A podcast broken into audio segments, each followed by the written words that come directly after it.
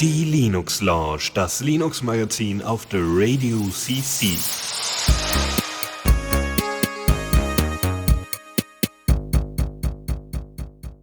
Hallo und herzlich willkommen an diesem Montag zur Linux Lounge. Es ist wieder Zeit für eure Dosis Open Source, Freisoftware und den ganzen Kram, der so in den Communities passiert. Ausnahmsweise bin ich heute nicht alleine. In sehr, sehr kurzfristiger, äh, ja, wie soll ich sagen, Abmachung habe ich es hingekriegt, den Deus hier zuzuzwingen. Hallo Deus. Guten Abend. So, äh, was, was befähigt dich jetzt hier Teil der Linux Lounge zu sein? Äh, naja, nachdem ich das jetzt, äh, wann war das, vorgestern ungefähr ausprobiert habe, wie man Radio macht, dachte ich, ja, ich kann es. Und deshalb, ja. Genau. Außerdem habe ich bei der letzten Linux Lounge gedacht, das, das klingt ja ganz fürchterlich, wenn du die alleine machst. Ja, da kann ich, also das stimmt. Warum Ja. mache ich mich jetzt selber so nieder?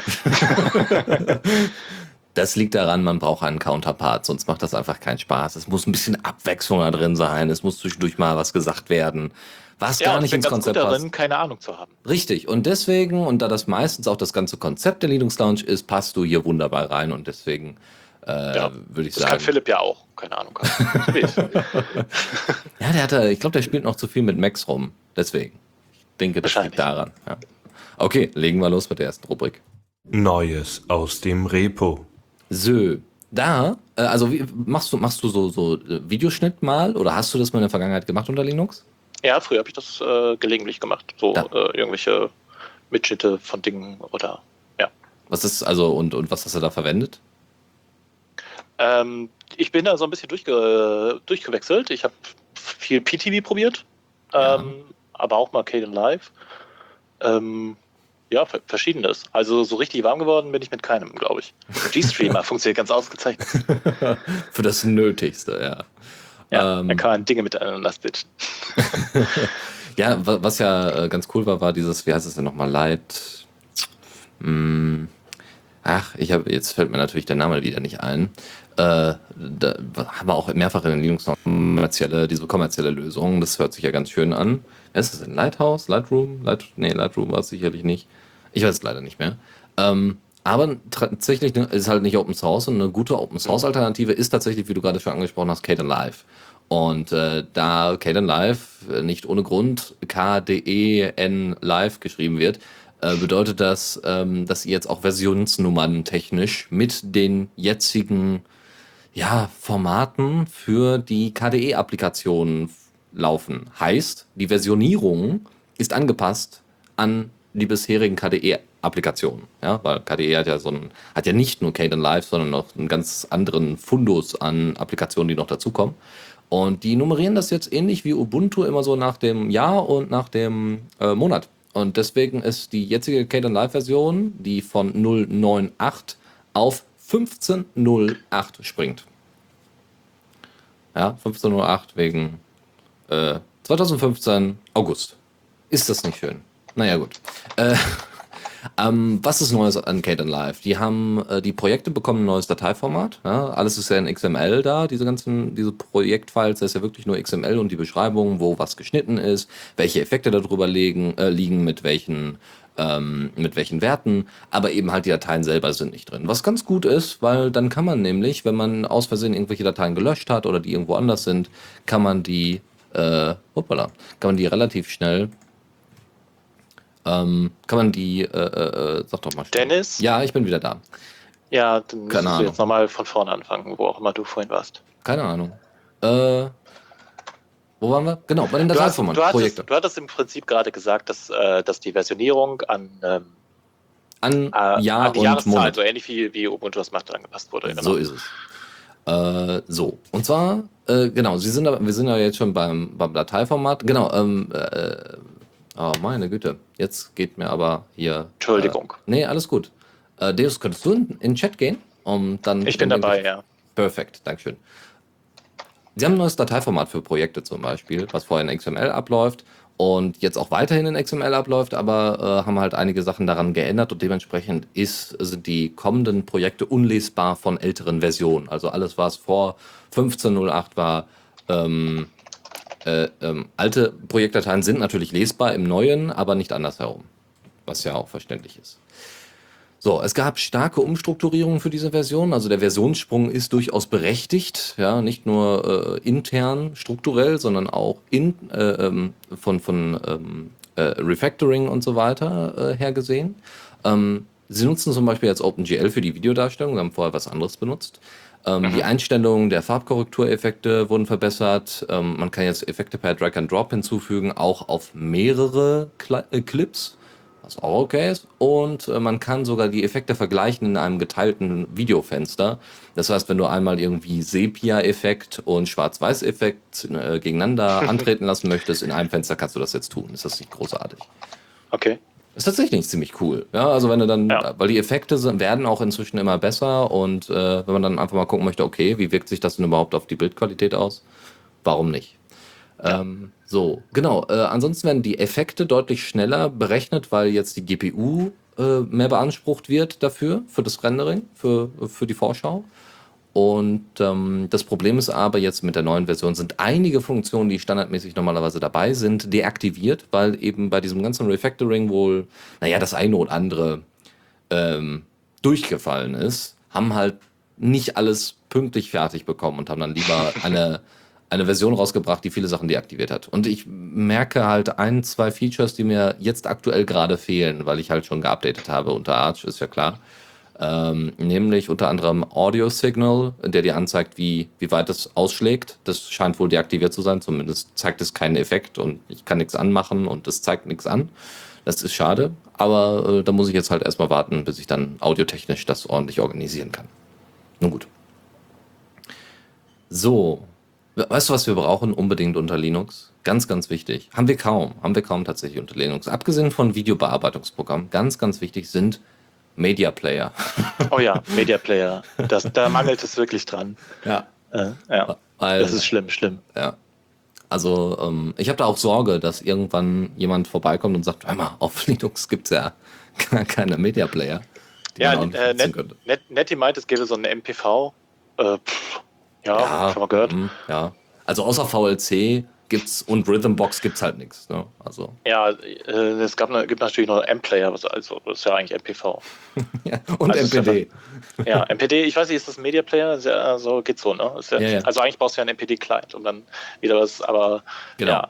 Was Ja. ist mit Amarok? Ja, den gibt's auch noch. Aber ja. das aber das dann ist auch. schon fast eine Media Genau. Library, ne? Genau. Also das ist mit diesem X, äh, XP, weiß nicht mehr, diesen Winamp-Klon?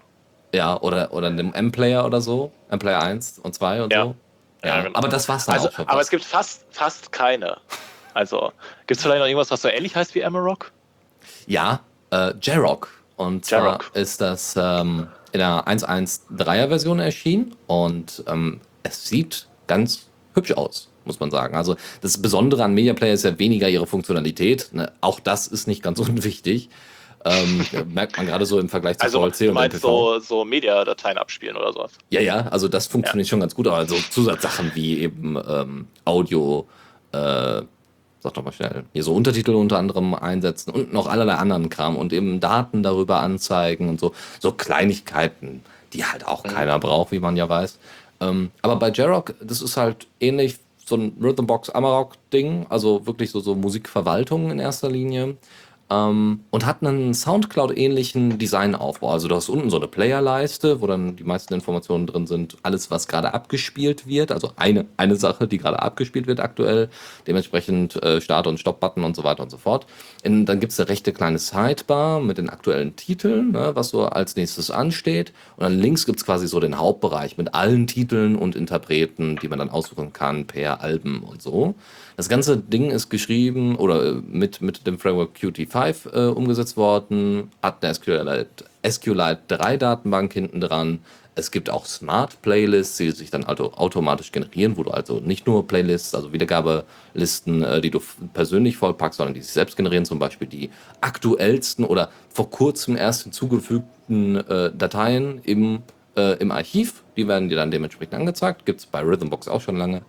Äh, Lautstärke-Normalisierung ist drin, was nicht ganz uninteressant ist. Äh, Last.fm gibt es. Es gibt auch ein Command-Line-Interface natürlich, äh, womit man agieren kann, was natürlich dann nicht so hübsch aussieht, sondern einfach sich da, es lässt, Jarok lässt sich darüber wohl gut steuern. Und was sie jetzt hinzugefügt haben, ist unter anderem äh, die, in, also ein verbesserter Radio-Browser, wo du TuneIn, also die ganzen, das Portal TuneIn absuchen kannst. Dribble, was ich nur mit 3b kenne und nicht mit 2. Vielleicht haben sie sich verschrieben, weil Dribble mit 3b ist nämlich eigentlich so ein Design-Hort. Und Okay. Ra- Radionomy, ähm, was der Shoutcast-Nachfolger ist, also die Shoutcast-Liste. Ähm, mal gucken. Ähm, Radionomy ist jetzt auch vor kurzem erst hinzugefügt worden. Was sie jetzt noch können in der 1.1.3er Version ist äh, MP4 Audiotext lesen und sogenannte Ape-Dateien lesen, was wohl eine Playlist-Datei ist, wenn ich das richtig verstanden habe. Gibt natürlich alles per PPA und im Arch User Repository. Verrückt. Hast du irgendwie mitgekriegt, worauf das dann basiert? Also der ist ja nicht aus dem Boden gestampft. Normalerweise benutzt man ja irgendwie, also wenn man so einen Media Player schreibt für äh, Linux oder systemübergreifend, dann benutzt man ja irgendwie eine der, der anderen Player als Backend. Ja, ich muss sagen, dass das jetzt hier zumindest mir nicht direkt ersichtlich Stand war. nicht in der Meldung. Okay. Nee, Ja, ist ja nicht schlimm. because, mhm. ja, nee, steht leider noch so nicht drin. Aber gut. Aber, naja, Ja, sie, sieht dafür was- hübsch aus und passt tatsächlich zu dem neuen KDE 5 Aussehen. Wer also auf Amarok nicht steht, macht das dann das, äh, macht das dann. So, was benutzt du eigentlich für einen Musikplayer? äh, meistens tatsächlich VLC. Ja. Oder ähm, ich höre eigentlich ehrlich gesagt in, inzwischen fast keine Musik mehr, nur noch Podcasts. also wenn ich, wenn ich Musik hören will, dann mache ich irgendwie äh, den Webplayer von Jamendo an oder The Radio CC. Natürlich. Äh, und The Radio CC dann meist im VLC oder im MPV. Ja. Ja, also ich benutze Ja. tatsächlich Rhythmbox, wenn auch unregelmäßig, sondern ich habe meistens die, Ja. ganzen Sachen dann geordnet in Playlisten bei mir auf der auf dem Smartphone, weil da höre ich dann eher Musik. Ich wollte gerade sagen, Rhythmbox ist ja eher, eher so ein ganzes, äh, eine ganze Musikbibliothek, nicht wahr? Genau, ja, aber Und, das äh, wäre jetzt bei Ich Jarok habe auch halt einfach Fall. keine mehr. Brauchst nicht, weil Ja. du hörst so selten Musik. Nee, also früher war das auch so, ne? war auch mal Jäger und Sammler und so weiter, aber ähm, ich habe damit irgendwann aufgehört und jetzt reicht mir das, was so aus Jamendo und aus, aus dem Radio rausfällt, eigentlich. Mhm. Und ich Ja. brauche einfach keine Sammlung mehr. Ich kann einfach auf Next klicken. Ein, also Jamendo funktioniert für mich wie für andere Leute Spotify. Ja. Verständlich. Nee, ich, ich Soundcloud, da bin ich dann halt großer Fan von, weil da läuft es halt ähnlich wie bei Spotify. Du hast halt auch ähnliche Titel und die, die äh, Überschneidungen von bereits favorisierten Titeln äh, mit dem, was sie so per Algorithmus raussuchten, ist schon echt gut. Da bin ich immer sehr, sehr beeindruckt, dass man gar nicht merkt. Da sitzt du dann eine Stunde, hast eigentlich nur ein, zwei Titel in der Playlist gehabt und der spielt einfach weiter bei Soundcloud und du denkst dir, wow, geile Titel. Also, oder, oder dir fällt es gar nicht auf, dass es andere Titel sind. Normalerweise, Ja. wenn man Radio hört, normalerweise denkt man so, oh, oh andere Qualität oder andere, anderes Genre, das passt gerade gar nicht zu meiner Stimmung. Naja, Ja, finde ich total gut. Allerdings haben die immer so viele unfreie Lieder dabei. das ist richtig, das ist richtig. Aber Das- dafür sehr gute Remixes. Sehr gute Ja, Remixes. Äh, obwohl Auch nicht wenn mehr, unfrei. hat man ja gehört. Ne? Also Nach und nach werden die rausgehauen, das ist richtig, ja. ja, ist ja irgendwie seit einer Woche Meldung in den Medien irgendwie. Das, ich habe jetzt keinen Link dazu. Ähm, du hast ja in der Vergangenheit öfters mal al- ältere Rechner gehabt. Was hast du da drauf gemacht meistens als Distro? Oder hast du da besondere Rücksicht drauf genommen, was du da als Distro draufpackst? Ähm, manchmal. Manchmal habe ich dann äh, CentOS benutzt oder halt irgendwas ohne grafische Benutzeroberfläche oder so. Mhm. Ja, das tat ich. Okay. Ähm, sagt der Crunchbang was? Nein. Okay. Crunchbang ist eine Distro, die lange Zeit äh, als eine der mi minimalistischsten galt und eigentlich immer noch ist. Und Crunchbang wurde, glaube ich, vor ein paar Monaten, also nicht glaube ich, sondern das hatten wir auch in der Linux Launch, Crunchbang wurde eingestellt oder der Hauptentwickler hatte einfach keinen Bock mehr. Und anstatt das irgendwie an jemanden weiterzugeben, also die, die Foren bleiben wohl weiterhin offen und werden, solange die bezahlt werden, so ungefähr. Aber äh, der Entwickler hatte halt einfach keine Lust mehr mit der ganzen Organisation da Ja, weiterzumachen. doch. Doch, ich erinnere mich. Ich habe tatsächlich mal äh, versucht, ein wirklich, wirklich, wirklich altes System so mit 128 Megabyte RAM oder so aufzusetzen. Da war Crunchbang dann mit dabei, ja. Genau, ich habe Also auch mal Versuch. Ich habe so drei, vier Versuche gemacht und habe gesagt, okay, es geht nicht mehr. So, Crunchbang basierte damals schon auf Debian und äh, jetzt haben sie hat quasi die Community selber an einem Nachfolger für Crunchbang gearbeitet. Ähm, der heißt Bunsen Labs, also wie Bunsenbrenner. Bunsen Labs 8.1, äh, aus welchen Gründen auch immer gleich schon die 8.1er Version. Vielleicht gab es das Projekt schon eine längere Zeit oder keine Ahnung. Achso, ich hätte, ich hätte jetzt mal geraten, dass Crunchbang vielleicht gerade bei 7 war oder bei das 8. könnte sein, ja. ja. Und dass die einfach wegen- gesagt haben, okay, wir fangen nicht von vorne an zu zählen, sondern zählen weiter. Das Aber ist könnte jetzt sein. Spekulation. Ja. Ich weiß es nicht. Ach nee, Moment. Hier steht, es basiert auf Debian Linux 8.1. Jesse. Ja, gut, dann macht es doch eher Sinn, das so zu machen, ja. Alles klar. Äh, sie haben nämlich auch, also als Software wird äh, automatisch mitgeliefert, Iceweasel natürlich, weil ist halt ein Debian. NM, äh, NM Applet, Leafpad als Editor, Thuna als File Manager, Terminator als äh, Terminal. GM-Run, weiß ich jetzt gerade nicht. D-Menu, MPV als Player, Audacious als äh, Media Player oder Audio Player, File Roller natürlich als Archiver, HTOP als HTOP, Mirage, äh, Gparted, Synaptic und äh, GDB. Und das war's dann so groß und im Ganzen auch.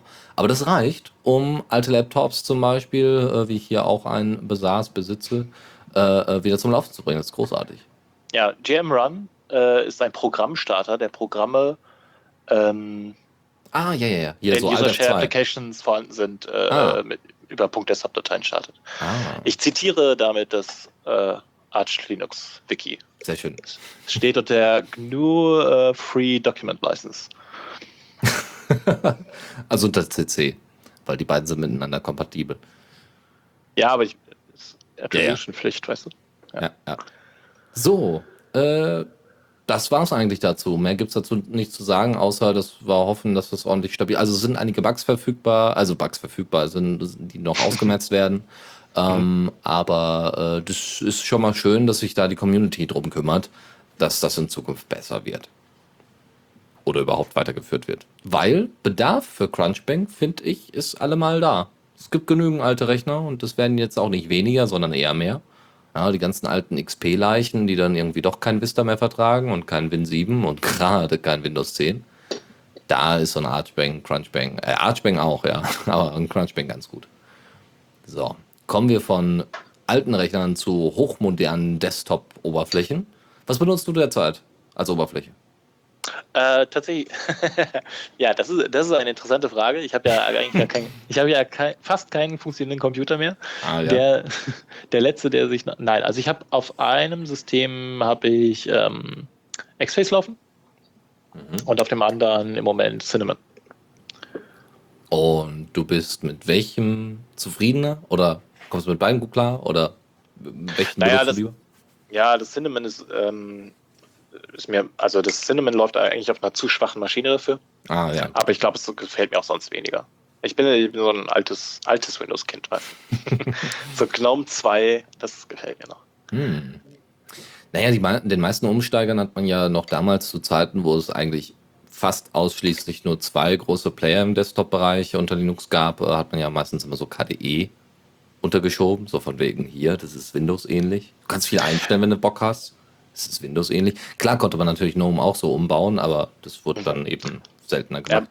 ja, mit KDE hat das vorher die Vorteile, du kannst es vorher auf Windows scharf spielen. Ne? Also ich, ich glaube, Ja. es geht nicht mehr seit KDE 4 oder so. Nö, aber nö, früher das geht noch. Das geht noch. Ja? Ja, ja, Okay. ich weiß jetzt nicht, ob bei KDE 5, da bin ich mir auch nicht mehr sicher, aber es wird zumindest sehr, sehr bedingt dann gearbeitet. Also sie haben es ein, zweimal Ja. gezeigt, dass es immer noch geht. Also ich habe, äh, ich habe das nicht bei der Desktop-Oberfläche gemacht, aber bei meinem Umstieg, also ich habe auch früher Windows benutzt. So, Äh, bei meinem Umstieg äh, war das so, dass ich erst alle Applikationen ähm, so gewechselt habe, dass sie systemübergreifend funktionieren. Und dann habe ich das Betriebssystem gewechselt. Und ich habe es fast nicht gemerkt. weil es halt alle Programme funktionieren so wie vorher. mhm.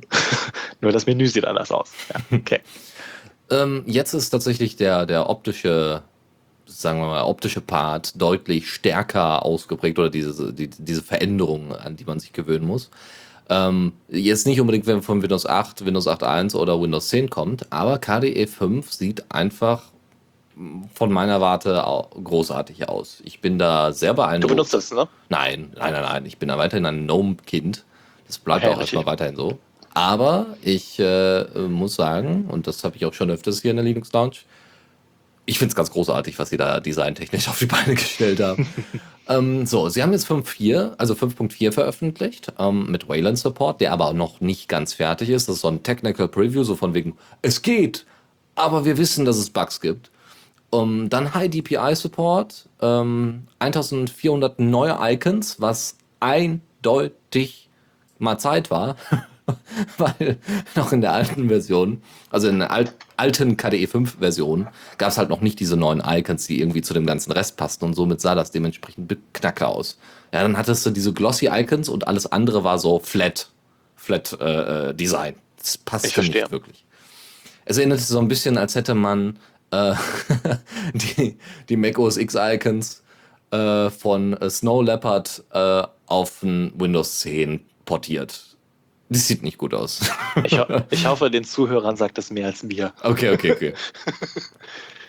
So, äh, Firefox ist natürlich, äh, genau, was, was sie gemacht haben, auch unter anderem nicht nur bei den Icons, sondern grundsätzlich die, die designtechnisch. Sie haben Firefox, Inkscape und LibreOffice äh, dementsprechend eingebunden, wie auch immer sie das gemacht haben. Also die Icons, das schon. Ja, ja das sind ja alles sehr anpassungsfähige Applikationen. So ist es. Ja? Inso insofern, du kannst ja die umthemen oder, oder sogar darüber hinausgehen.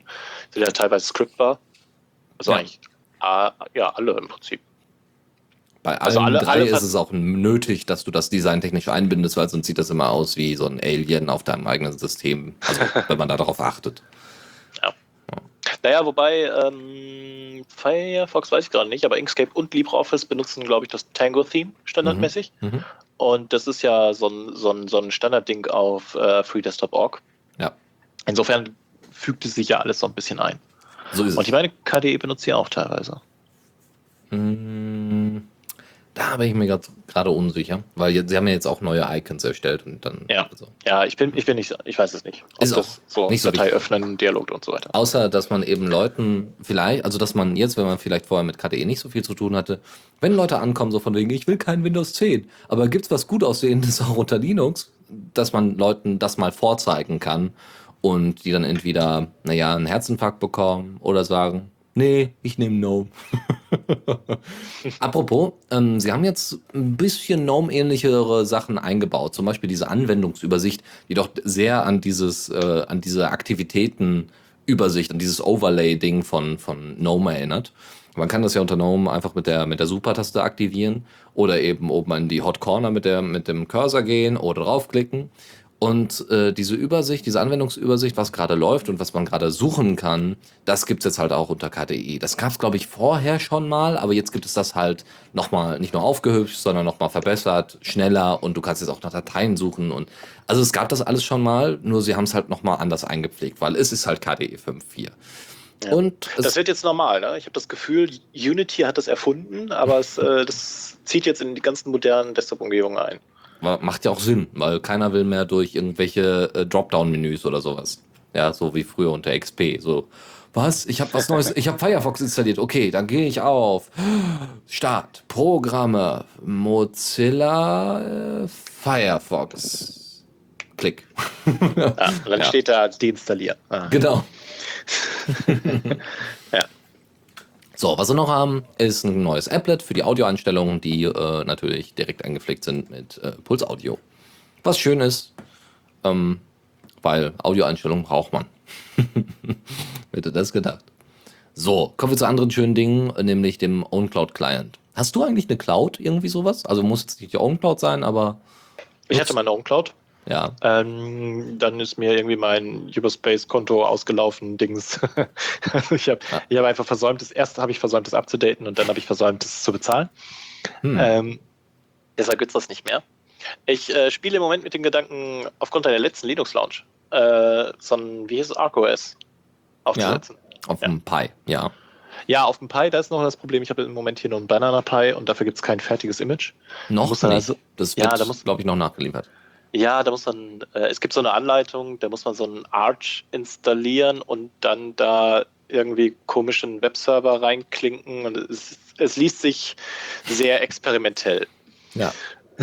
Aber Leute arbeiten daran, vielleicht habe ich ja Glück. Oder ich kaufe mir ein Raspberry. Oder ein ja. QB-Board. Aber dann auf jeden Fall ein Raspberry Pi 2, äh, wenn schon ja. neu ist. Ja, klar. Ja.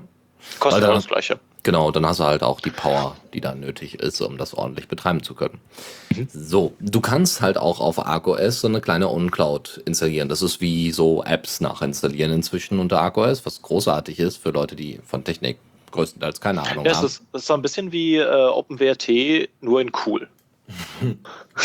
nur in wirklich mit Vorteilen versehen. ja. ja. Äh, so, OnCloud drauf installieren Und sie haben jetzt, äh, es gibt jetzt eine neue ähm, OwnCloud-Client 2.0 und der hat Multi-User-Support, was einfach mal Zeit wurde. Ja, ich habe inzwischen so viele OwnClouds, die ich irgendwie einbinden muss und dann konnte ich früher nur eine OwnCloud einbinden. Das geht einfach nicht. Und jetzt geht das. Das ist voll geil. Und sie haben das tatsächlich auch designtechnisch ganz gut hingekriegt. Ich achte ja auf sowas, weil es muss ja auch einfach noch benutzbar sein für Leute, die mit Klicken quasi in die Computerwelt eingestiegen sind. Und äh, für besonders große Dateien, die so über 100 MB oder 150 oder 500, das kann man glaube ich auch noch festlegen, äh, Dateien, die besonders groß sind, wenn man dann eben nicht so die Bandbreite hat, da kann man dann eine extra Bestätigung anlegen. Das heißt, äh, wenn ihr da irgendwas synchronisiert, je nachdem, was da auf eurem Server liegt, könnt ihr dann sagen, hier so ab 500 MB, äh, äh, da müsst ihr mich aber fragen, ob ich das jetzt runterladen möchte oder nicht ein bisschen später, wenn mhm. Äh, man gerade aktuell irgendwie äh, unterwegs ist und Dinge tut. Ja, ja, klar. Man braucht ja manchmal seine Bandbreite. Wenn, manchmal schon. Wenn man gerade am Spielen ist oder Torrents laufend hat oder so irgendwas. Ja. Damit das nicht stört.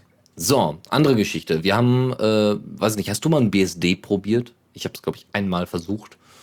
Entschuldigung, ich habe ich hab gerade noch nachgeguckt. Der, der OwnCloud-Client ist tatsächlich auch ähm, äh, Dings hier, Betriebssysteme übergreifend. Also, ja, pardon, die, ja. also hier steht für XP, Vista 7, 8, OS X und alles, was Linux heißt. Ja. ja, verrückt. Dinge passieren. So cool. Multiplattform. Finde ich sehr gut. Yay. Was war deine Frage? Äh, ob du mal ein BSD ausprobiert hast, irgendeine von Ich habe noch nie einen BSD ausprobiert, nein. Ich auch nicht. Hm. Also do, doch, mal ganz kurz, das war nämlich PC BSD, aber das, naja. Es ist eine faszinierende Welt. Also dieses äh, FreeBSD ist nicht free genug, deshalb haben wir jetzt OpenBSD und so. Also. ja. Ihr habt ja GPL-Software, das geht nicht. Das beschränkt die Freiheiten der Benutzer. Ja, obwohl ich ja. da. Also FreeBSD ist so das Debian unter den BSDs. Und darauf basierend gibt es eben das gerade genannte PCBSD in äh, der Version 10.2. Und äh, das ist so ein bisschen das Verhältnis zwischen, also BSD ist so ein bisschen ähm, Manjaro ähnlich. Also da ist alles fertig, da gibt es einen Installer, da gibt es einen eigenen Desktop für, das ist alles schön implementiert, dass der User am Ende des Tages das ordentlich nutzen kann. Und FreeBSD ist so Arch.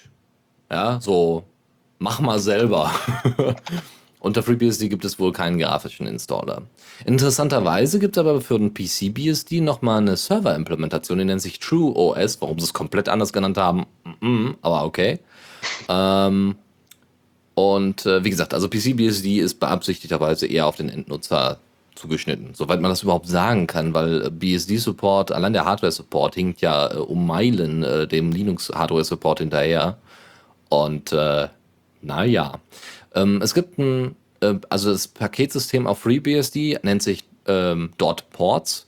Auf äh, PCBSD ist es äh, B, äh, PBI, ähm, weil man das äh, mit einer GUI auch noch administrieren kann. Das ist wohl bei, äh, B, bei Ports nicht der Fall, was man auf FreeBSD hat. Ähm, dann gibt es die Paketverwaltung AppCafe, wo, wo, was dann halt eben mit diesem BPI äh, korrespondiert. Und da gibt es jetzt ein neues Plugin-System drin. Ich, verstehe nicht so ganz, wie genau das dann läuft. Aber man kann dann damit zum Beispiel andere Jail-Umgebungen herunterladen. diese Jail-Umgebungen sind wohl, wenn ich das nicht falsch verstanden habe, sind es quasi sowas wie Pakete, nur halt deutlich abgeschlossener, deutlich sicherer und deutlich stärker überwachter, quasi so. Nee, ich glaube, so was ähnliches. Wie, ja, genau, Docker früher. Also nee, anders, also so, so eine Art Vorgänger. Docker in alt. Ja.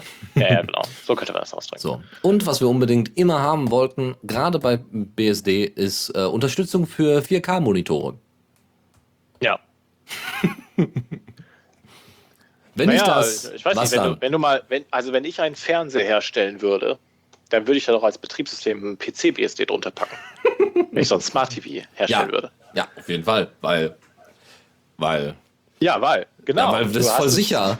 Weil es ist voll sicher und. ja, es ist vor allem. Ich muss die Hardware erstmal unterstützen und selber äh, Treiber dafür schreiben, aber dann ist es voll sicher. Ja, aber das musst du ja sowieso, wenn du einen Fernseher erstellst.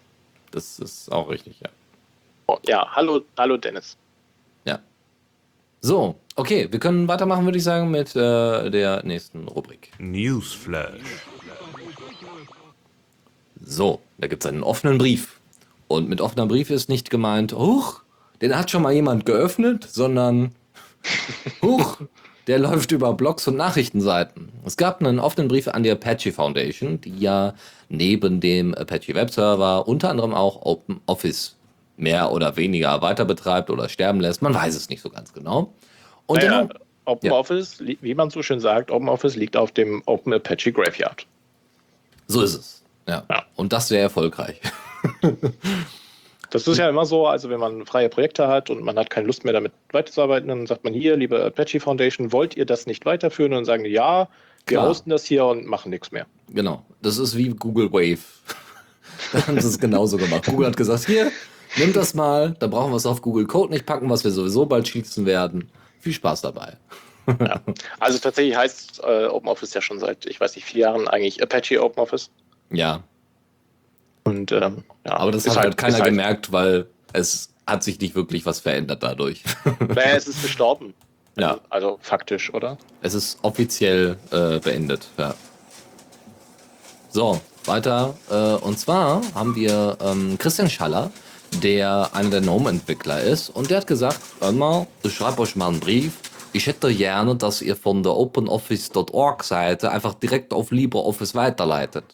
Und das hat das damit begründet, dass er in seinem Bekanntenkreis, die jetzt alle keine Hacker sind und gerade eben nicht so technikaffin, dass weiterhin der Name OpenOffice sich einfach festgebrannt hat, wie eintätowiert unterm Unterarm. Ähm, und äh, dass deswegen die Leute immer noch von OpenOffice sprechen, wenn sie zum Beispiel eigentlich LibreOffice meinen sollten. Mhm. Das stimmt. Ja, ich bin auch. Aber das, das ist ungefähr so schlau, wie Leute Wikipedia.de sagen. mhm. Na, wahrscheinlich auf www.wikipedia.de. Mhm. Großartig, ja. Ich habe das schon sehr oft gehört. Ja. Wikipedia.de. Mhm. Ja. Verrückt. Kommt aus Deutschland. Mhm. Nee, aber ich, ich hatte den. Wann hatte ich den Vorschlag denn gemacht? Irgendwann hatte ich den Vorschlag schon mal, also ich weiß nicht, ob jetzt bei der Linux Lounge, aber ich hatte schon öfters mal äh, bei anderen Kollegen im Gespräch erwähnt, Freunde, bitte, Apache, lasst OpenOffice einfach sterben, komplett sterben und gibt einfach entweder Namensrechte oder sonstiges bitte an LibreOffice weiter. Die können damit Dinge tun, The Document Foundation. Die können damit Dinge tun und das machen sie schon seit Jahren sehr, sehr gut. Ja. Ja. So. Ja, im Prinzip, man kann ja auch irgendwie einen weichen Ausstieg wählen. Man kann ja irgendwie sagen, okay, wir, da, da, wo wir OpenOffice derzeit hosten, äh, machen wir noch einen fetten Link. Willst du nicht lieber LibreOffice benutzen, mehr Entwickler, ein geileres Zeug schneller? Oder hier, wenn du drauf bestehst, weil es steht in deiner Firmen-Dings-Policy, dass du OpenOffice benutzen willst, kannst du auch haben. Ja. Das wäre ja ein Ansatz. Ja, was steht denn jetzt in diesem offenen Brief? Ja, Achso, das, war's. das war genau. Es soll einfach nur eine Weiterleitung gemacht werden. Und er bittet doch darum, dass das äh, alsbald passiert. Mal gucken, ob sich da äh, etwas regt. Ich gehe nicht davon aus, weil offene Briefe haben selten etwas bewegt. Aber schön, dass mal, schön, dass es mal eine zusammengefasst hat. so, eine andere Geschichte, da geht es nämlich um einen BIOS-Ersatz. Es gibt ja das Core-Boot-Projekt und es gibt das LibreBoot-Projekt. Ich habe, muss ich zugeben, vergessen, wo der Unterschied lag. Aber er kann nicht so gravierend sein. Ich glaube, im Libre, also im Core-Boot-Projekt, ja, vielleicht liegt es an Lizenzen oder sowas. Vielleicht baut das eine auf dem anderen auf, soweit ich weiß. Ähm, LibreBoot wiederum äh, als BIOS offene BIOS-Alternative funktioniert auf dem Chromebook Asus C201.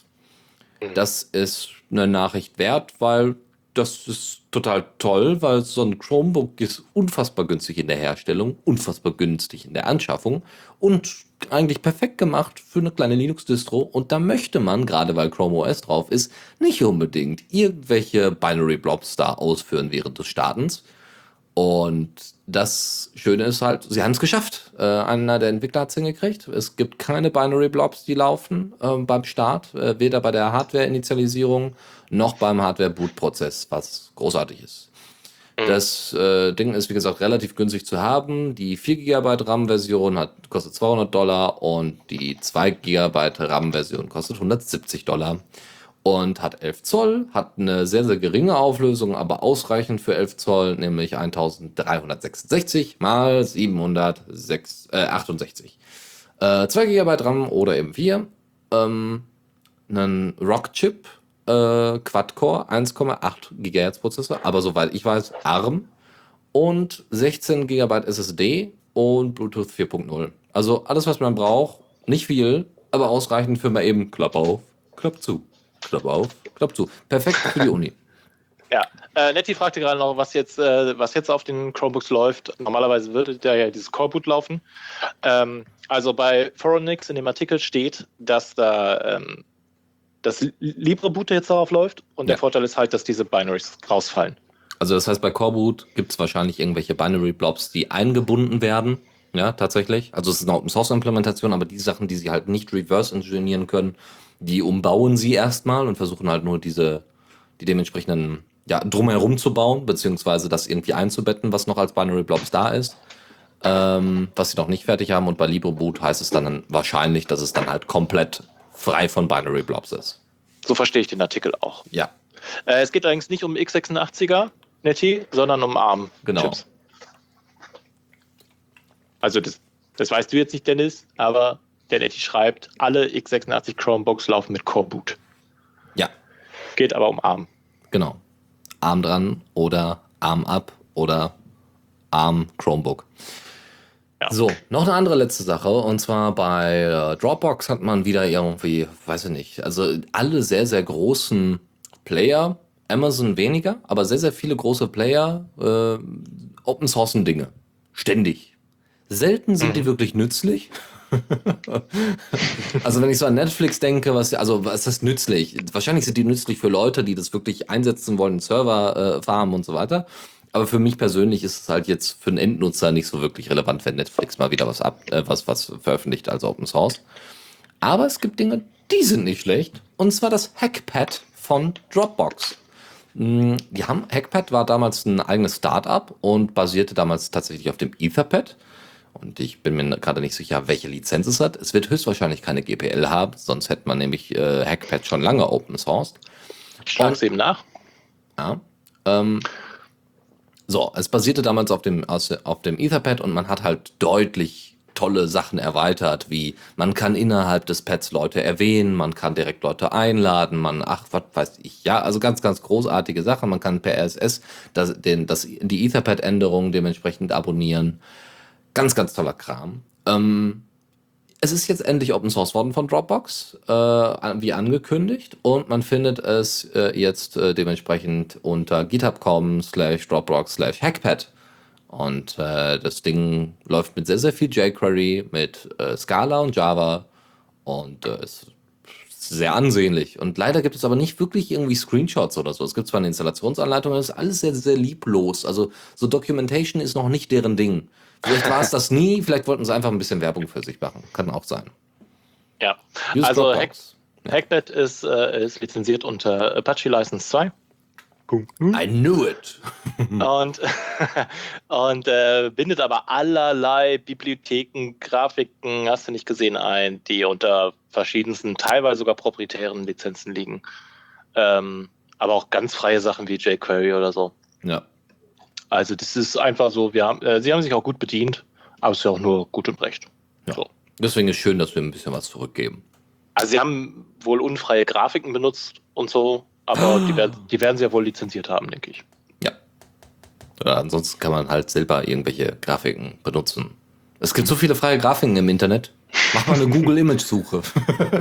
ja, ja, ja, oder zeichne sie schnell selber. Also es ist ja, ja kein Hexenwerk. Genau, einfach so. Oh, oh Moment, ich wollte ich wollt, ja, ich wollte jetzt hier aber keine Icon-Designer irgendwie min minder Minderwerten. Also ihr macht genau. eine ganz tolle Arbeit. Genau, Icons, das kann man so schnell machen. Ich wollte das nur noch mal wiederholen, was Dios gesagt hat. Das kann man so einfach machen. Da machst du halt so ein GIMP auf oder ein Paint, da machst du da so ein X und dann passt das schon. Das sieht schon gut aus. Mhm. mhm. Das, was du eigentlich sagen wolltest, war, die Arbeit von Icon-Designer kann ich auch machen. Ja, du kannst die. Also du hast das ja drauf. So, ja. Gut. Nee, nee, nee, nee. So, das war's dazu. Und deswegen müssen wir jetzt, äh, naja, uns sputen nicht, aber es, es kommt jetzt wieder ein bisschen mehr Spielspaß. Zockerecke. Magst du Rennspiele? Oh ja, ich mag Rennspiele sehr gerne. Also nicht fangen oder so, wie früher im Kindergarten, sondern Spiele, wo du vorm Rechner sitzt und andere Leute für dich rennen. Oder Ja, ich, ich, ich, weiß- ich, weiß schon, was du meinst. Du meinst sowas wie, wie Trackmania ja. oder äh, Super Tux Kart? Oh ja. Was? Ja, oder wie heißt das? Torque? Naja, das ist mehr Torx, eine Simulation, ja. glaube ich. Das ist, glaube ich, mehr eine Simulation als äh, ein Arcade-Game. Eine unfassbar schlechte. Aber ja, es ist ein Rennspiel, ja. Ja. Ja, ja. So, so, ich mag die gerne. Mhm. Weil, Wie, wa warum ich die mag? ja, Oh, das weiß ich gar nicht. Ich glaube, weil sie so casual sind. weil sie keine Story haben. Ja, weil du einfach du so, du machst das an, du fährst fünf Runden und dann denkst du dir so, okay, Was für eine Scheiße. Ich- Tschüss. ich, ha ich habe jetzt, ich kann, ich habe genug prokrastiniert. Ich kann andere Dinge tun. Ja. Aber laut, laut äh, Notizen hier wolltest du über Dirt Showdown reden. Ja, und es ist gar nicht mal ein unbekanntes Spiel. Dirt läuft irgendwie auch auf der Xbox und ist auch optisch gar nicht mal so unansprechend. Und äh, ist halt irgendwie so ein bisschen der Nachfolger wie, ähm, oh, wie heißt er denn? Colin McRae, glaube ich. Colin McRae's Rally. Damals noch von Code Weavers. Also uralt, ja. Und da hat man dann irgendwann mal Dirt draus gemacht, soweit ich das richtig verstanden habe. Und äh, jetzt gibt's das tatsächlich auch für Linux. Das ist ein Port. Das ist aber kein nativer Port. Aber das ist wohl gar kein Problem, sagt zumindest der Blogbetreiber von Gaming on Linux. Weil die haben nämlich die meisten Fehler schon ausgemerzt. Und das lässt sich total gut spielen und man braucht deswegen gar keine Sorge haben, dass das gar nicht nativ läuft. Und ich freue mich über sowas auch. Also ich finde es natürlich schöner, wenn es nativ läuft, weil dann kann man die Leute auch eher dazu animieren, immer, setzt doch mal bei euch in der Firma einfach mal ein Linux aus, äh, auf und äh, probiert das daraus. Ne? Vielleicht migriert ihr auch einfach direkt zu Linux und schmeißt endlich Mac OS X und gerade Windows äh, so weg für die Entwicklung. Aber nun gut, Port ist Port und solange er gut funktioniert, ist alles supi. Und wie gesagt, das ist ein sehr Ja. schönes Spiel und man kann wohl sehr, sehr viel Zeit damit verbringen. Ich bin jetzt auch nicht so der Rennspiel-Fan, aber du hast schon recht, so Casual Games sind ganz gut. Äh, Gerade so mein Test oder so, äh, wo halt so passiert halt nicht viel. Aber man kann währenddessen gut Podcast hören. Ja, das, also das ist, ja, ist auch irgendwie casual, aber ist das so, so äh, Crafting Games? Oder, oder Sandbox Game? Bitte? Hm. Ja. Äh, da, Kreativer. da, da, da verbringt man ja eher Stunden drin. Ja. Weißt du? Aber wenn ich eine, eine Runde Hedge Wars oder, eine, oder Super Tux Card oder so anfange, dann bin ich halt nach 10 Minuten fertig und im Haus. Das so. Ja. Hm, Theoretisch. Oder Theoretisch, du hast dich total verliebt in das Spiel und hörst nie wieder auf. Man weiß es nicht. Also so Passiert. wie der, der Typ von Gaming und Linux meinte auch, äh, ja, er hätte dann mal so die ersten 13 Stunden abgerissen bei dem Spiel. Das hätte wohl sehr viel Spaß gemacht. Auch nicht schlecht. Verstehe. So, andere Geschichte. Ähm, Siedler hast du ja damals auch gespielt, so die ersten, oder? Ich habe Siedler 2, 3, 4, 5 Aha. gespielt und Cultures Hm. und Whitelands. Hm. Ich habe äh, vier gespielt und drei gespielt. Und drei fand ich tatsächlich besser als vier. Es hat grundsätzlich einfach Spaß gemacht, weil es alles irgendwie sehr, sehr niedlich war. Und dann wurde, glaube ich, auch langsam Siedler zu realistisch. Davon abgesehen, wo wir gerade bei Casual Games sind, hier haben wir ein anderes. Das Spiel nennt sich Hearthlands ähm, und ist so eine Iso in so einer isometrischen Draufsicht. Ähm, Ist alles gezeichnet und man sieht das auch. Also es ist jetzt nicht so optisch total hübsch, total genial wie bei Bastion, aber es ist okay. Man sieht halt, dass es ein Casual Game ist. Und das erinnert ein bisschen an Farmville tatsächlich. Ähm, Findest du? ein bisschen, ja, so optisch einfach irgendwie, weiß ich nicht. Das hätte auch im Browser laufen können. So kam mir Ja, das das vor. habe ich auch gedacht. Das könnte im Browser laufen. Aber an Farmville hätte es mich jetzt nicht erinnert. Ja, so. Aber es, das- gab, es gab auch mal so einen Siedler 2-Klon im, im, im Browser irgendwo. Mhm. Ich glaube, ja, auch Siedler Online und so ein Kram.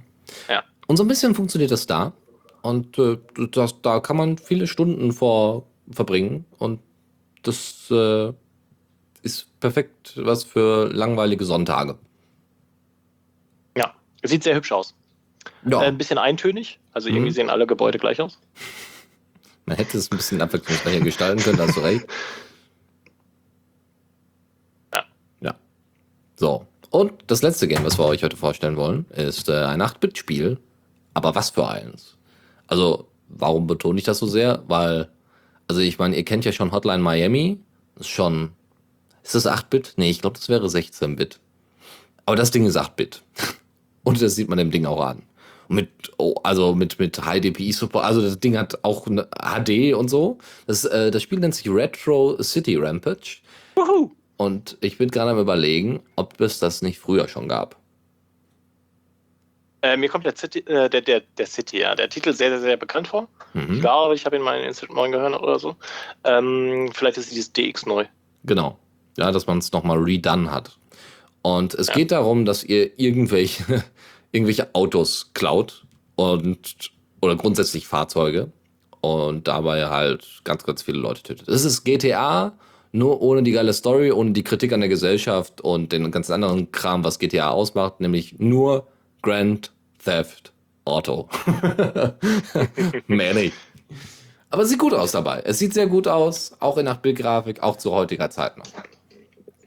So, dann würde ich sagen, gehen wir zurück ins äh, Achso, Land- kost, kostet übrigens 10 Euro Ja, ist also nicht auf, allzu auf teuer. Steam. Und hier steht irgendwie, äh, es gibt auch ein Retro City Rampage 486 äh, für MS-DOS. Yeah. Yeah. Box äh, Collection in äh, 3,5 Zoll Floppies für 30 Euro. Äh, nee, für 30 Dollar, Entschuldigung, nicht Euro. So, Ja. weiter geht's. Und zwar mit dem, Kommando der Woche. da haben wir direkt einen Link-Tipp. Also es ist nicht direkt das Kommando. Nämlich äh, Top 4 Open Source Command Line E-Mail Clients. Wenn ihr also E-Mails ablesen wollt im Terminal, da gibt es dann das Tool MAT, was wahrscheinlich jeder kennt. Alpine, was ich nicht kannte. Sub kannte ich auch nicht. Und Not Much auch nicht. Ähm, mal reingucken. Leider sind da keine Screenshots bei. Ich verstehe es nicht, warum man nicht auch bei Terminal-Programmen Screenshots nicht da hinzufügen könnte. Ich finde das keinen Sinn sinnvoll. macht. Das macht irgendwie ähm, Ausschnitte Doch. aus dem Terminal. Also du kannst ja einfach Text kopieren aus dem Terminal. Nee, N-Curses? Ähm, ja, nee. Also klar kannst du einfach Text kopieren, aber das sieht ja auch nicht aus und Farbgebung und so weiter ist damit ja auch nicht abgedeckt. Ja, auch Rich Text kann man kopieren. Ja, Nee, ich verstehe, was du sagst. Klar, ist das, äh, teilweise sind das Endcurses. weil die Struktur allein auch im Terminal ist halt nicht ganz unwichtig. Ja, Mhm. so. Naja, so, andere Geschichte, viel wichtiger und das eigentliche Hauptprojekt ist äh, Gotti. Und Gotti, ähm, mit Gotti kann man sein Terminal per Webbrowser teilen. Das kann man so einrichten, dass tatsächlich Leute im Webbrowser mit Vim auf dem eigenen Server oder auf dem heimischen Rechner ähm, Dateien verändern können über Vim. Aber nur diese eine Datei, die dann offen ist. Äh, oder dass man Leuten einfach zeigt, dass man gerade in Vim eine Datei verändert oder was man da so eingibt, um den Leuten zu zeigen, wie das so funktioniert. Ähm, dann wird empfohlen, dass man Tmux und Screen irgendwie verwendet. Ist ja klar, wenn man äh, Gotti im Hintergrund laufen lässt, dass man dann irgendwie noch ein Terminal hat, wo man überhaupt noch Eingaben tätigen kann und so. Äh, man kann auch ein Login da setzen, also das heißt, nicht jeder kann dann darauf zugreifen, was auch nicht schlecht ist. Und ähm, aber SSL ist nicht standardmäßig an, also das müsste man dann schon anmachen. Gotti muss man dann natürlich auf seinem eigenen Server installieren oder kann auch lokal installieren, macht aber dann nur im lokalen Netzwerk maximal Sinn. Und ähm, wenn ihr das aber irgendwie nach außen drangen möchtet, dann müsst ihr das halt selber aufsetzen. Und das ist gar nicht schlecht. Es gibt da eine schöne GIF-Animation zu, die man sich auf dem, auf dem GitHub anguckt. Und sowas mag ich, ja, wenn Leute dann hier gleich irgendwie Terminal, Output- Terminal-Screenshot. Ja, großartig. Und dann am besten mit Animation, in dem Fall halt als GIF. Ist auch nicht schlecht. Ja, ich schmeiß das hier mal in den Chat, dieses GIF. Ja. Sieht hübsch aus. Kann man was mitmachen, denke ich. Ähm, Finde ich gerade so in Schulen oder bei irgendwelchen Seminaren, wo halt sehr, sehr viele Leute zum Beispiel da sind oder wo es nicht schlecht wäre und wo es wirklich äh, ganz cool wäre, wäre bei Workshops, die zwar live gestreamt werden, aber zum Beispiel entweder nur Audio oder wenn Video, dann aber nicht das Terminal die ganze Zeit zeigen und dementsprechend immer dieses ständige Wechseln zwischen ähm, Mhm. Ich gucke auf den Typen in Nahaufnahme oder ich habe die große Aufnahme von, äh, von Projektor, also hier vom, vom, vom, von der Wand, hier, das ist eine Leinwand und Ja. dem Typen oder dann zwischendurch mal nur den Blick aufs, äh, auf de, den, das, was der Projektor äh, wegstrahlt. Ähm, das kann man da viel einfacher machen, indem man das gleich irgendwo ausgibt. Hier, guckt euch das an, könnt ihr ausprobieren, könnt ihr direkt nachmachen. Ist total Ja. genial. Im heimischen Verstehe. Browser. Äh, genial. Leute, Leute im, ähm, im, im Chat, die mehr, die hochaktuelle Erfahrung mit Schule haben, sagen Schule und Terminal, das war wohl nichts. Ja, Also sind Dinge, die sich nicht so gut vertragen wohl. ja, weil, naja, Ja, vielleicht sind es Lehrer und Terminals. Genau. Man weiß es nicht. Le Lehrer bashen. Yeah. Lehrer, ja. Es ist so einfach. Es ist so einfach. Ihr geil. verkorkst unsere Kinder. es ist so Ja. einfach. Ja. Ich, ich, ich, ich lese jetzt den Chat kurz vor. Hier, weil Windows, weil Lehrer keine Ahnung haben und viel Windows. ja, sehr Ja. schön. Sehr Sind schöne noch, Zusammenfassung. Sind noch Lehrer im Chat. Gibt es einen Arzt hier? Nee. Gibt es einen Lehrer hier? Nee, den brauchen wir auch nicht. Alles klar. Gut, Gut. dann weiter geht's mit der letzten Rubrik für diese Sendung. Tipps und Tricks. So, und da geht's heiß her, nämlich mit Fall Pizza. Ja, Hat ein bisschen gedauert, aber ja, ja. Ja, Fall, ja. Fallpizza, großartig. Ja. sag bloß auch, dass es ein. ein Es hat einen Käserand. Es ist, es ist für Peer-to-Peer-File-Transfers im Browser. Ja, über WebRTC, was halt großartig ist. You know, say. Ja. Pizzashare. Ja, Tor, genau das. Genau. Das ist total genial. Das ist auf Node, äh, also benötigt Node und NPM. Sit- Haut man auf den heimischen Server. Heimischen, also auf den eigenen Server. Und äh, kann dann einfach Links damit versenden. Man haut das dann halt äh, einfach, ähm, hat halt quasi so eine Art Webportal, wirft das dagegen, also äh, zieht seine Datei da zum Beispiel rein oder wählt die aus. Dann kriegt man direkt einen Link, den man dann an andere Leute verschicken kann. Und dann muss man nicht das erst auf den Server, muss man die Datei nicht erst auf den Server laden oder bei, per Dropbox oder so irgendwie verschicken. Vor allem gerade bei größeren Dateien wird das schwierig. Sondern ganz simpel und einfach. Ihr verschickt den Link und die Leute ziehen sich das dann den Tag über. So, aber sobald ihr den Browser schließt, habt ihr das Problem, dass, ähm, wie soll man sagen, dass äh, nicht die Verbindung abreißt, das zumindest nicht. Also es wird weiterhin runtergeladen von den Leuten, die den Link bereits haben. Aber wenn der Browser geschlossen ist, dann ist der Link invalide. Was ganz gut ist, wenn man Ja. Damit es nicht weitergegeben wird. genau, das ist sehr Gut. schön. Hat so ein bisschen der Anwendungszweck, so ein bisschen wie das äh, HTTP Simple Share, nee, Simple Server von, von Python. Mhm. Gibt es ja so als fertiges Modul. Ist irgendwie ein ähn- ähnlicher Anwendungszweck hier, nur ich glaube, es ist, ähm, dafür ist es Node, ne? Ja. Ja. So. Ja, warum nicht? Und Und- wahrscheinlich hübsch. Also vermute ich. Ich habe es jetzt noch nicht gesehen. Ich vermute, es ist hübsch. Ja, es ist gar nicht optisch so großartig. Ist, Nein? Nee, Okay. muss doch gar nicht. Äh, Chrome kann übrigens, äh, hat eher Probleme mit äh, ähm, Dateien, die über 500 MB sind. Firefox nicht. Ja, man kann das musstest du jetzt nochmal sagen. dass ich musste, weil ich habe ich hab da, ich habe schon wieder Erfahrungen mit Leuten gemacht, die Chrome und Chromium ganz toll finden. Und da muss man immer mal wieder betonen, dass es nicht immer ganz toll ist. ähm, und das ist unter BSD-License. Nochmal. Ähm, Dencho merkt gerade, an- ich muss an Schnubbi sagen, ne? Ich darf nicht Dennis sagen und nicht Dencho. Also Schnubbi merkt an, dass es Probleme mit NAT geben könnte. Aber das ist ein V4-Problem. Es erübrigt sich Ja. in Bälde, behaupte ich mal. Also V6 ist jetzt schon, hat schon so große Durchdringung, habe ich das Gefühl, durch die Bevölkerung. Äh, Ohne also dass es merkt. ja, an den meisten ähm, Internetanschlüssen liegt heute. So, okay. Äh, an, jedenfalls an den meisten Internetanschlüssen liegt heute V6 an und wenn du dann auch deine V6-Adresse sharest, dann ist es, äh, dann kriegst du das hin. Aber stimmt, ja, WebRTC geht ja auch durch NAT durch. Mhm. Sehr schön. So, kommen wir ein bisschen zu Pro Projektmanagement-Software, die man halt immer braucht. Es gibt inzwischen so viele, oder ich habe zumindest das Gefühl, dass es unfassbar viele Projektmanagement-Software gibt. Es ist ähm, auch im Open-Source-Bereich, da bin ich tatsächlich sehr beeindruckt. Benutzt du sowas? Mm, Ich, ich suche immer nach dem, naja, nach Du dem Projekt, wo man es dann benutzen. irgendwann, Ja. das ist immer so, ich stelle hier Software vor und denke mir nur so, boah, die Hälfte würde ich installieren, einfach um es installiert zu haben. Ich habe noch nicht mal ein Projekt oder noch nicht mal einen Nutzen dafür, aber ich will die Software haben. Weiß Ja, nicht, von das. irgendwelchen Open Source Firmen, Social Networks oder sowas. So, total geil, total genial, ich will es mal ausprobieren, aber ich habe keinen Anwendungszweck dafür. Also ich habe dieses äh, CC-Key äh, äh, gerade aufgemacht. Das ist ja auch unfassbar hübsch, ehrlich gesagt. Ja. Dann bräuchte man ein Projekt, ne?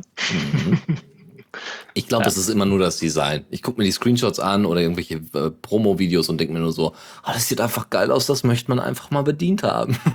Ja. man weiß es nicht. Äh, genau, worum es hier überhaupt geht. Orange Scrum heißt das ganze Ding. Ähm, unter GPL 3 und in PHP, also unter GPL 3 lizenziert und in PHP geschrieben. Hat ähm, im Menü so einzelne Aspekte, nämlich einmal ein normales Dashboard, wo man eine schöne Übersicht hat. Aufgaben. Hast du gerade Jehova gesagt? Jehova? Wieso? Ja, ich habe, Entschuldigung, ich habe ich hab PP, äh, PHP gehört. Entschuldigung. Schon gut. Die Programmiersprache, dessen Name nicht genannt werden darf. so. Ähm, hat ein Dashboard, hat äh, eine Aufgabenübersicht, die man auch in einem Kanban-View äh, haben kann oder in einem Kalender. Das heißt, man kann es dementsprechend organisieren, ob man das nach äh, Zeit eingeteilt haben möchte oder eben nach der Kanban-Methode. Ähm, die Kanban-Methode ist so, ähm, ihr habt drei unterschiedliche ähm, Stadien oder mehr, gehen auch mehr als drei Stadien, so ähm, neue Sachen, die bearbeitet werden müssen, Sachen, die gerade in Arbeit sind und Sachen, die fertig sind. Und dann schiebt ihr halt die To-Dos, die es da gibt, immer von einem ins nächste über. Aber ihr könnt es, wie gesagt, auch über den Kalender machen und könnt sagen, okay, wir machen das nicht per Kanban-Methode, sondern wir sagen Deadline, Deadline, Deadline. Bis dahin muss alles fertig sein, alles klar. Und dann habt ihr die wunderbare Übersicht oder könnt es eben nach Projekten und Einteilungen und so weiter ordnen. Das ist sehr, sehr cool. Dann gibt es noch Dateien. Ihr könnt also Dateien da hochladen und äh, dementsprechend verknüpfen mit To-Dos. Es gibt Meilensteine, die dann erreicht werden sollen ähm, einzelne Projekte, wonach dann diese To-Dos geordnet sind, Nutzer, wo man dann nochmal eine Übersicht hat und äh, Daily Catch-up, ja, wo dann man sehen kann, was denn, was denn so am Tag passiert ist oder am Tag davor. Und man kann natürlich auch Einladungen versenden, ganz großartig. Ja, das war deswegen eingerückt, Deus, und ich glaube, das können wir auch erstmal so lassen, weil äh, ähm, das ist äh, auch Projektmanagement-Software und ist halt nur eine Alternative noch zu Open mhm. äh, Orange Scrum. Nämlich, oh, ich wollte noch vermeiden, dass du es übersiehst. Alles klar, Dankeschön. ähm, Orange Scrum hat, äh, ganz, da gibt es auch ganz viele Alternativen zu, unter anderem Lean Time, die gerade erst angefangen haben, daran zu arbeiten. Ich finde Lean Time nicht so schön, aber es könnte sein, also nicht nur so schön, sondern es ist auch nahe, also schwierig benutzbar, sagen wir es so. Es ist nicht so intuitiv. Ist auch in PHP geschrieben, benutzt MySQL-Datenbank. Könnt ihr euch ja mal angucken als Alternative zu Orange Scrum, aber ähm, ich denke, ja, ich denke, man wird zu einem großen Teil äh, Orange Scrum bevorzugen. So, kommen wir zu einem anderen Ding. Zwar auch irgendwie Planung und Planungssoftware-mäßig, aber diesmal lokal als äh, ähm, GTK-Applikation, nämlich Planner. Das ist ein uraltes Ding. Der letzte Release ist von 2011, also in Internetjahren ist das uralt. Ähm, aber immer noch nutzbar. Ich habe es tatsächlich vor kurzem mal hier testweise installiert, ob das überhaupt noch funktional ist. Aber ja, man kann es tatsächlich noch installieren und das funktioniert auch noch ganz gut. Was man damit machen kann, ist, dass man einzelne To-Dos daran orientiert, also in so so so ein Raster einordnet, ähm, was sich Gantt mit Doppel-T, Gantt-Diagramm nennt. Ähm, also wann kommt was dran, wann muss was fertig sein, auf wann folgt was.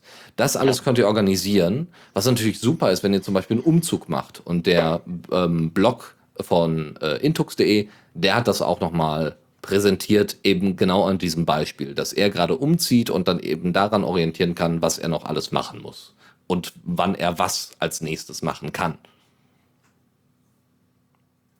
Ja, also diese, diese Diagramme, die zeigen halt vor allem Abhängigkeiten, also was muss erledigt sein, bevor ich, also welche auf, A, C und F müssen erledigt sein, bevor ich mit H anfangen kann. Mhm. Das heißt, ich kann B und D erstmal liegen lassen. Würdest du sowas nutzen? Ähm, wenn ich eine entsprechende Aufgabe, die man kleinteilig unterteilen kann, wie Informatiker das ja immer machen, ne? große Aufgaben in kleine zerlegen, mhm. äh, dann ja, ja ich finde das cool. Ich mhm. glaube, es ist eine sinnvolle Anwendung. Äh, Planner heißt, wie gesagt, das Programm und es ist tatsächlich auch für Windows und Linux verfügbar. Und es gibt sogar ähm, irgendwie so ein Microsoft Project Import. Also es gibt von Microsoft äh, Project, äh, Project ist wohl ein anderes Programm, was das auch kann. Aber der ist auch sehr experimentell und wenn es schon seit 2011 nicht mehr released, also neue Releases gab, ah, naja, es wird wahrscheinlich für das Nötigste reichen. Manchmal ist Software auch einfach gut ausgereift. So, genau. andere Geschichte. Kleiner gibt es für, für Windows auch. Also genau. man kann auch vielleicht sogar mit Freunden irgendwie mal Daten sharen oder so. So, jetzt machen wir noch eine Kleinigkeit fertig und zwar äh, Barcamp. War es schon mal, ne? Auf einem Barcamp. Äh, kind of, ja. Ja. Ähm, um so ein Barcamp zu organisieren, gibt es normalerweise so eine Art Grid, wo aufgeschrieben wird, wann, wie viel Uhr welche, äh, welcher Vortrag stattfinden könnte oder einfach stattfinden wird, weil das einfach mal so festgesetzt wird. Ja. Ähm, das ist manchmal ein bisschen blöd, wenn dann so 50 Leute vor so einer Pinnwand stehen, die man dann da äh, bepinnen möchte, nur um mal zu gucken, was als nächstes kommt. Was macht man also? Man digitalisiert das, was man normalerweise auf Papier schreibt. Deswegen gibt es dann ein Foto, was man machen kann von der Pinnwand. Das kann man auf den sogenannten Was Next, also angelehnt an What's Next, ähm, einen Was Next Server senden, äh, hochladen und dementsprechend macht er dann die Einteilung digital. Also ordnet dieses Grid halt schön ein und ihr könnt euch die einzelnen Zellen des Grids angucken, reinzoomen und so weiter und könnt dementsprechend wissen, ähm, über Smartphone, ohne direkt davor stehen zu müssen und wahnsinnig viel Platz wegzunehmen, was als nächstes drankommt. Mhm. Und ist Sehr, sehr schöne Verbindung von Realwelt und digitaler Welt. So ist es. Nur ist es halt immer ein bisschen aufwendig, dass es immer fotografieren muss und naja gut. Aber Ja, da kannst du ja so eine Webcam hinstellen, die das, die sowieso mal richtig ausgerichtet ist. Ja, dann machst du ein Skript, was regelmäßig irgendwie alle, äh, alle Viertelstunde oder was, was hochlädt oder so. Irgendwie so. Genau. Ja. Machst du vorher noch so einen Alarmton, dass die Leute aus dem Weg gehen. Ja. Du, du, du, du, du, du, du, du. Ja. Finde ich, find ich sehr gut. Ich werde Ja. das umsetzen. Sehr schön. Ist in Flash geschrieben äh, und somit halt auch in Python. So, dann Ligi ist ein Projekt, das tatsächlich auf Diaspora mir entgegengesprungen ist. Es geht um, äh, Ligi ist äh, genau das, das äh, äh, Esperanto-Wort für Connection, also für Verbindung zu anderen Personen. Und Ligi ist ein sehr, sehr neues Projekt, weil es gerade erst akut geworden ist. Es geht nämlich darum, äh, ich zitiere mal aus dem Beitrag von Geraspora, ich habe vor etwa einer Woche ein Softwareprojekt gestartet, um Menschen, die etwas abgeben wollen, also irgendwelche Sachen, und Refugees, die Dinge brauchen, zusammenzubringen. Ich bin inzwischen so weit gekommen, dass es gerade so funktioniert. Es ist aber noch weit entfernt von der Fertigstellung. Und das, ich habe das mal, es gab so eine Testinstanz auf GitHub, das sah okay aus. Ja? Also man konnte auch Sachen dementsprechend sagen, hier, ich habe hier noch eine warme Decke und ich habe noch irgendwie Thermoscan und kann und kann die gerne abgeben an andere Leute und will da auch nichts für haben. Ich will nur, dass es irgendjemand bekommt, der es auch gerade brauchen kann.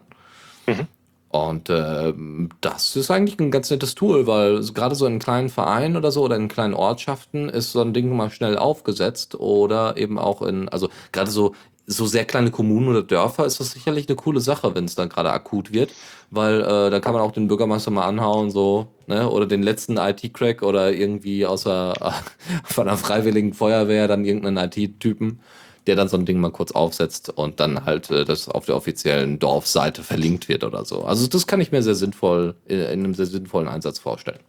Ja, früher hat man sowas in Wikis gemacht, aber Hm. ich glaube, das ist ganz cool hier, wenn man das ordentlich suchen kann und das durchorganisiert ist. Hier, Item ist noch vorhanden, nur das ist nicht mehr da. Genau. Dass man Das Status ändern kann und so und über. Ich habe aber das Gefühl, es ist optisch an, an Wikis angelehnt. Sieht Ja. so ein bisschen aus wie ein Media-Wiki oder so. Oder so. So.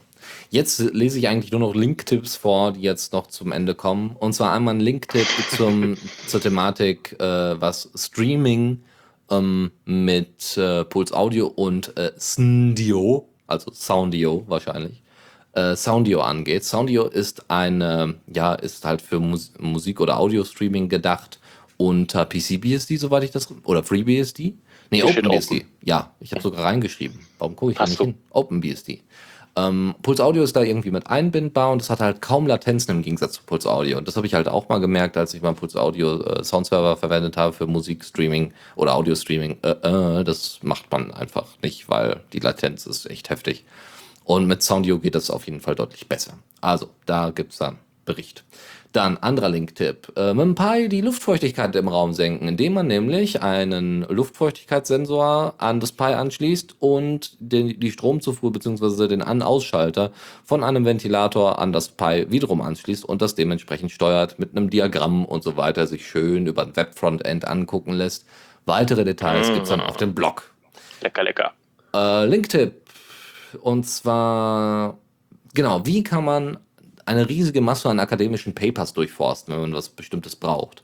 Es gibt ja durchaus öffentliche, ähm, digitale äh, Archive für wissenschaftliche Papers und Studien und so weiter, die man durchsuchen kann. Eines der bekanntesten ist PLOS äh, One.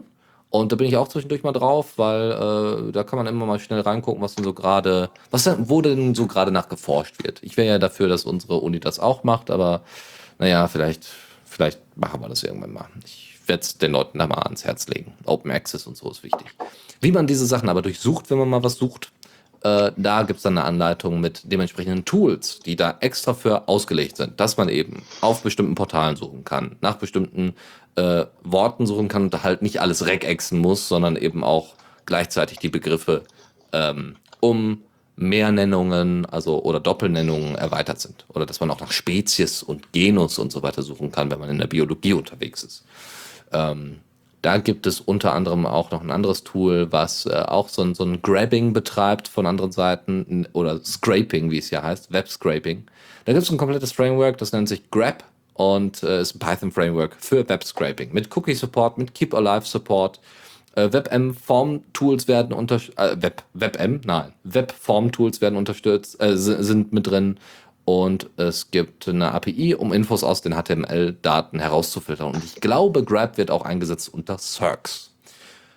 Und als allerletztes, wie man ähm, one, einen One-Time-SSH-Key einrichtet oder regelmäßige One-Time-SSH-Keys einrichtet, die man an Leute vergeben kann. Da kann man sich dann die Anleitung durchlesen, wie man das umsetzt. So, damit oh. sind wir durch. Deus, du hast das letzte ja. Wort. Im Gerichtssaal. Ähm, nicht schuld. Da, da, da, fällt mir, da fällt mir kein, kein gutes. Also, One-Time-SSH-Keys generieren finde ich ausgezeichnet. Ja. Nein, ich habe ich hab den Chat beobachtet. Ja. Die, äh, total interessant, die Leute äh, äußern sich nicht viel. Nicht mehr. Tja. Ich dachte, ich habe, also sonst ist das ja immer so eine Beschwerde, ne? Und ich ja. habe da jetzt eigentlich ständig das ein Auge drauf gehabt, aber es scheint sich niemand an, an die Sendung zu wenden, sondern so. Oder sie zu hören. Man weiß es nicht. Man kann das immer erst im Nachhinein feststellen. Zwischendurch gibt es Religionskriege, ja. Ah, so KDE versus GNOME oder Mac OS X oder Chrome versus Firefox oder ja, oder VI gegen Emacs. oh, come on, na. ah, nee, wahrscheinlich, aber inzwischen ist es wahrscheinlich Emacs gegen Systemd, ne? Ja. Was ist das bessere Betriebssystem? Systemd, äh, Emacs gegen, gegen Game Boy. Wegen Tetris. Wegen Game Boy? Ja, wegen der Tetris-Implementation. Ach so, ja. Also, äh, ja. Ich bin unsicher, was besser ist. Ja. Atari gegen Emacs. Emacs. Netty hat Netty ja. hat, das ist ein V4-Problem zum Spruch des Tages erhoben. Okay. Äh, Im Sinne von Sendungstitel. Äh, das war, das weiß ich nicht. Ich denke mal. Alles klar. Gut, Deus, danke, dass du mitgemacht hast. danke, dass du es moderiert hast. Sonst wäre das hier so trocken und langweilig und jetzt ist es ein wenig Dennis, feuchter. Dennis, du bist niemals trocken und langweilig. Ah, ah. Deine, deine Sendungen sind immer spritzig und toll. Am Arsch. Und fruchtig. fruchtig ist gut. Fruchtige ja, frucht, Linux Lounge. Fruchtig, spritzig, toll. Vielleicht kriegen wir noch, noch einen ordentlichen Sendungstitel hin. Alles klar. So, nochmal danke, Deus. Danke fürs Zuhören und wir äh, hören uns dann in zwei Wochen, spätestens, frühestens. Und ähm, dann wünsche muss, ich muss Schnubbi jetzt Woche. noch den Jingle einsprechen? jetzt schnell. Ja. Okay. Alles äh, klar. Äh, gute Nacht. Ja, bis demnächst.